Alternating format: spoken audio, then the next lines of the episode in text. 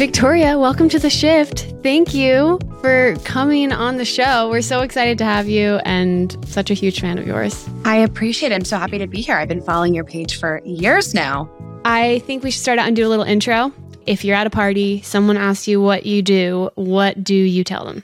Typically, I'll say I'm a content creator. I also host a podcast.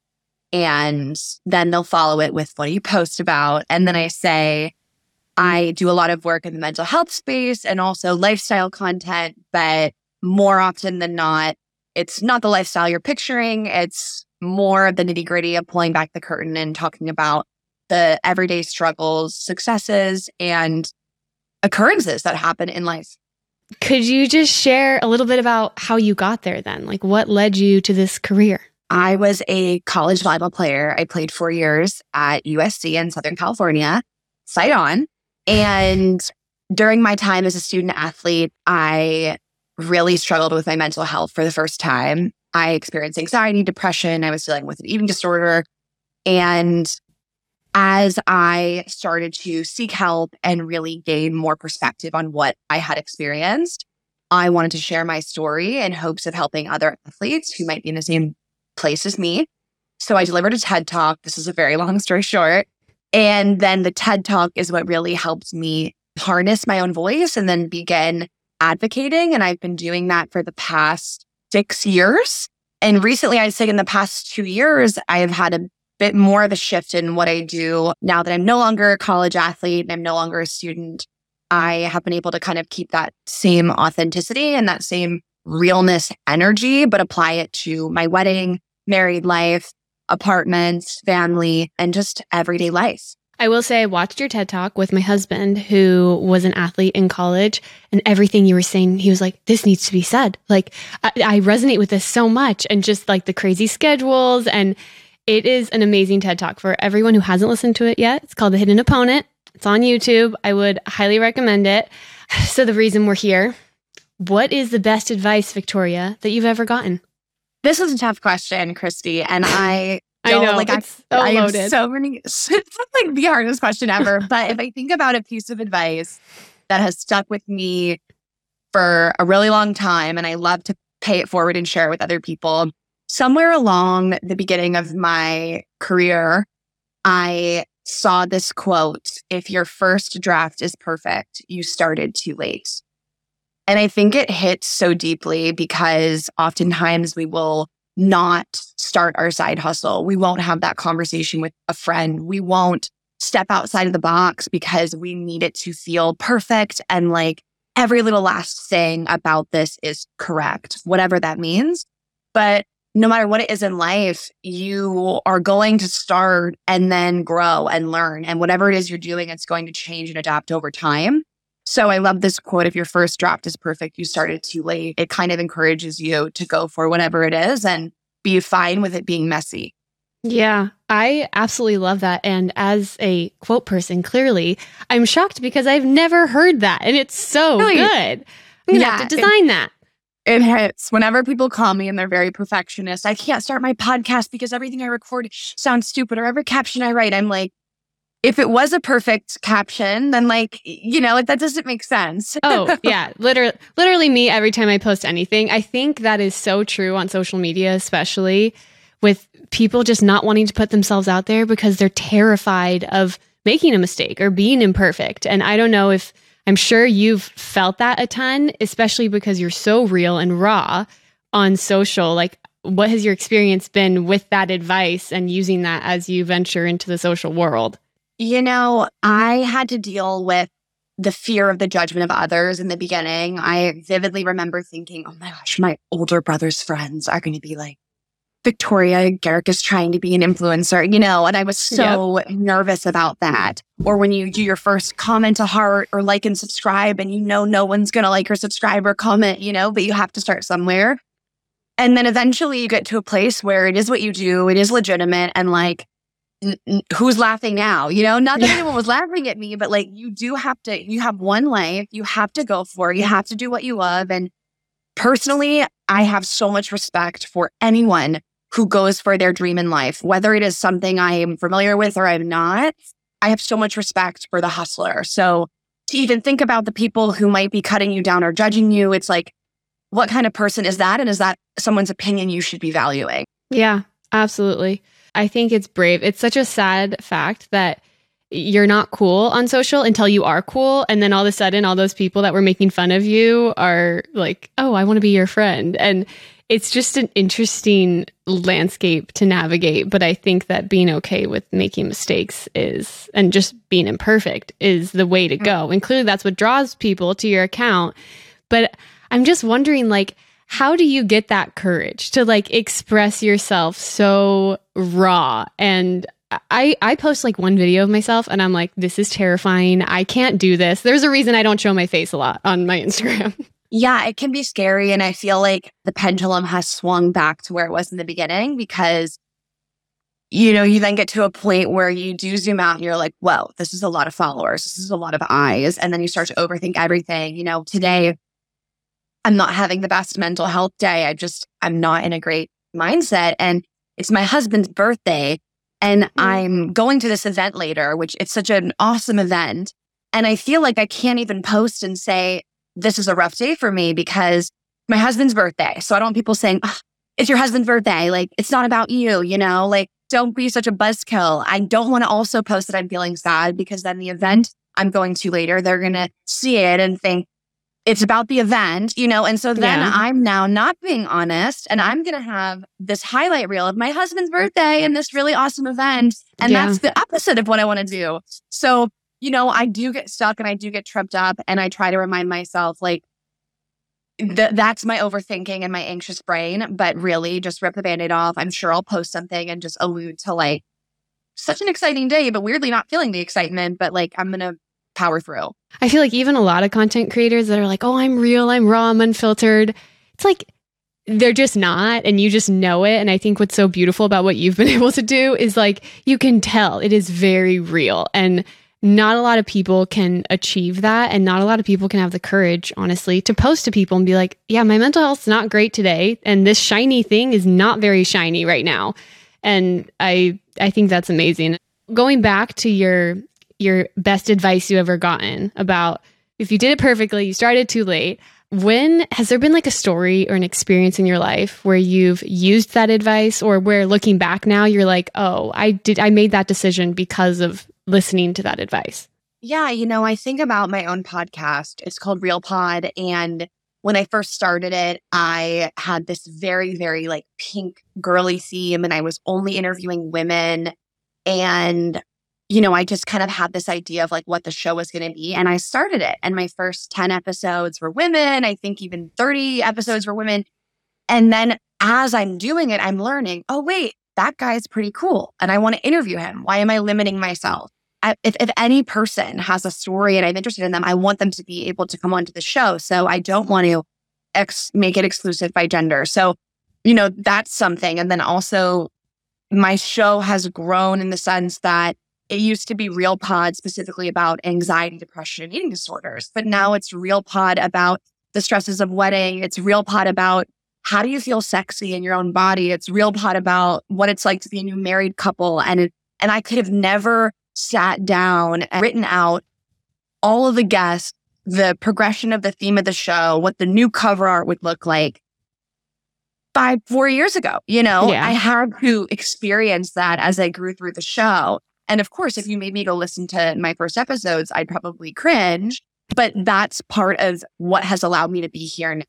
So I think that's an example that I give to others and what I think about of myself whenever I start something new is you just have to go for it and then you will adjust and grow as you learn. Speaking of Real Pod 2, I want to hear what is some of the best quotes that you have gotten or the best little tidbits that you've heard in your podcast. I'm sure, I mean, I know you've interviewed all sorts of fascinating people and I'd be so interested to know. That is such a great question. And I have had some amazing pieces of advice or tidbits I've learned as well. And I think three things come to mind.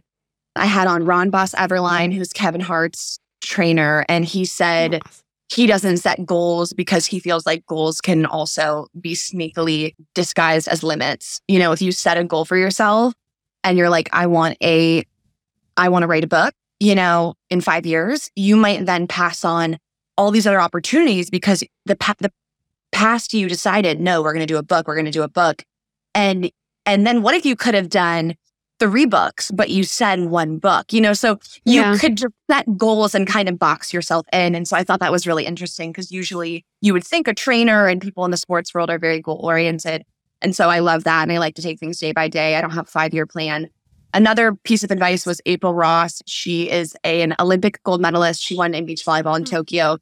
And she just said, I really believe that if someone wants something in life, they will dig deep and they will find a way to put themselves to work. And she said it much more inspirationally than that. But April was just saying, like, at the end of the day, if you really want something, like, you will ask the questions, you'll Google search, you'll try to find the book, you'll tr- like, and deep down as humans, we we really kind of embody that cliche dating quote if he wanted to he would you know? Yeah. and I, and so that was great. And then lastly and this has stuck with me the most it's one of my favorite quotes ever i had on dean varun soni he is the dean of religious life at usc he's incredible and he said happiness is not a place you arrive to it is a state you cultivate and i think about that all the time because so often we are thinking happiness is when I get this thing. Happiness is when all of these things are aligned. Happiness is in a year from now, the job promotion, the money, the house, the whatever. And it's just like, it's not. Happiness is a state you cultivate, and it's something you can cultivate right now with none of those things. I especially love that last one. I feel like there's a quote that just says, like, life is happening right now. And I always try and remember that. Like, you know, you always say, I think there was a quote actually that I wrote on my page that was like, don't wait to be happy until you lose five pounds or you find the perfect relationship yeah. or it, we delay our happiness for so many things. And I think it's such a beautiful place to arrive at when you realize that there's no better time to be happy than right now. And when you think about time, are we moving through time? It's like we're almost like pulling at like not tomorrow and the next week and the next month. And we're we're like attacking time when really I think you want to get to a place where time just like moves through you and you're present and you're fully in the moment or the life that you have right now because time's always going to come. Last question then, which is probably maybe even the hardest one, is what advice would you give to someone who is in your shoes where you were 5 years ago? if I had to give advice to someone who is where I was at five years ago, I would say as much as you want the success to happen overnight and as much as you want all these big things to happen tomorrow, it's going to take time. And I know that in your head, it seems like you're not, you know, you're going to have this boring four, four years and 11 months until that final five year mark and you get what you wanted. But really, all the things you're going to go through are going to stack up and help you learn and grow and be better and maybe identify new things you want to achieve or a new direction for you. And so I think I've been processing recently how much time I've spent to get to where I am now. And it doesn't just happen fast and, you know, to be patient with yourself. I think that's beautiful especially in today's world, it's just so easy to feel like everyone gets to where they are overnight. Like you always hear overnight success, and there's just no such thing. And that goes back to what you were saying too about finding happiness in the journey. That's why it's so important because it's not going to happen overnight. And while it takes that time, we might as well be enjoying that time.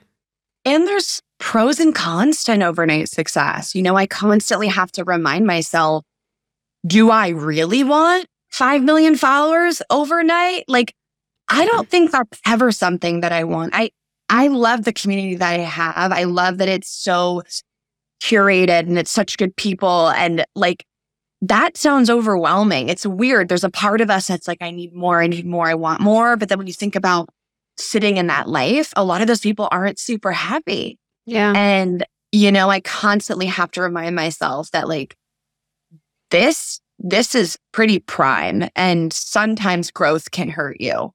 Yeah.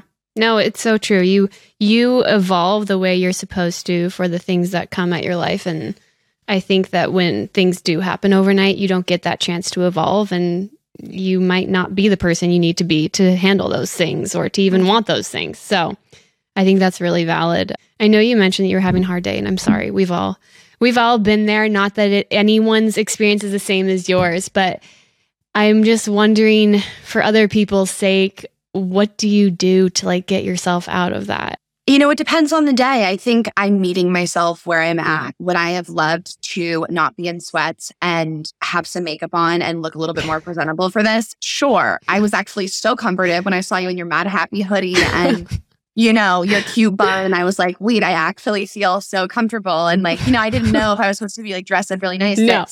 We're I all about being casual. Casual. I set an alarm on my phone. I was like, 12 o'clock, get ready for the interview. And then I was like, you know what? This is where I am today. And it's okay for me to show up as myself and own it. And so that would be my advice to other people is don't fake it till you make it. Like, don't put on a mask and act like everything's fine if it's not. And if someone says, How are you? It's okay to say, chugging along today. I'm hanging in there today. You know, you never know if they might say, Oh, me too. And then you can connect or they might help you or they yeah. might text you the next day. Like, I just own where I'm at constantly, even if that means I don't know. I will own the fact that I'm like, I'm feeling lost and I'm really confused, period. Yeah. There's no point.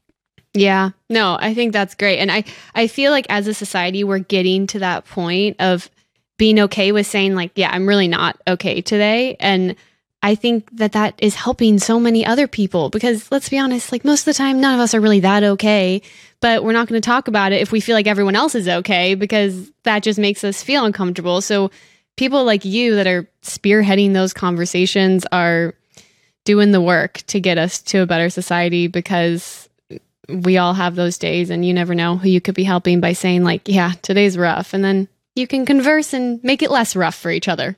Thanks, babe. And you do the same thing. You know, I'm such a quotes girly and like coming across words that really hit you deep um, can do so much. And I'm sure your mm-hmm. words are screensavers on people's phones and they're printed on mirrors and they're in binders at school. And y- that carries so much weight. So you are mm-hmm. doing wonderful work as well.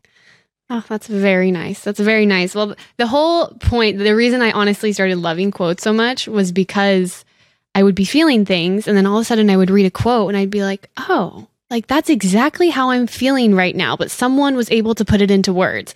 And sometimes that's like the most comforting thing in the world. And so I'm glad that you and other people have appreciated them because I think we're doing similar things with similar goals to just show people like none of us are an island. There are billions of people that go through the same emotions that we do. And so instead of just covering them up, why don't we just try and put them out there and talk about them? And I think that leads us to a better place. I'm so grateful that you did this. What's next for you? Is there anything exciting? Or if you're like, I'm just trying to survive, that's also okay. Um, I'm actually just trying to slow down more. I have a few fun trips coming up with friends and family, uh-huh. and it's like, why not? Like, why do I subject myself to keep pedal to the metal at all times when like I've done that and now I have the ability to like hop out of the car for a little bit. So I'm chilling. I'm slowing down a little bit, but people can find me on Instagram and TikTok at Victoria Browne with an E at the end. And then my podcast is called Real Pod, and there really are some amazing episodes and guests. So you can just scroll through the catalog and find a title that piques your interest and hopefully you enjoy. I love it. Yes, everyone follow and listen and I just am so grateful to you for coming on. This has been like so inspirational and so happy. I don't I wouldn't have expected anything else from you, but I feel revived and thank you for coming on the show.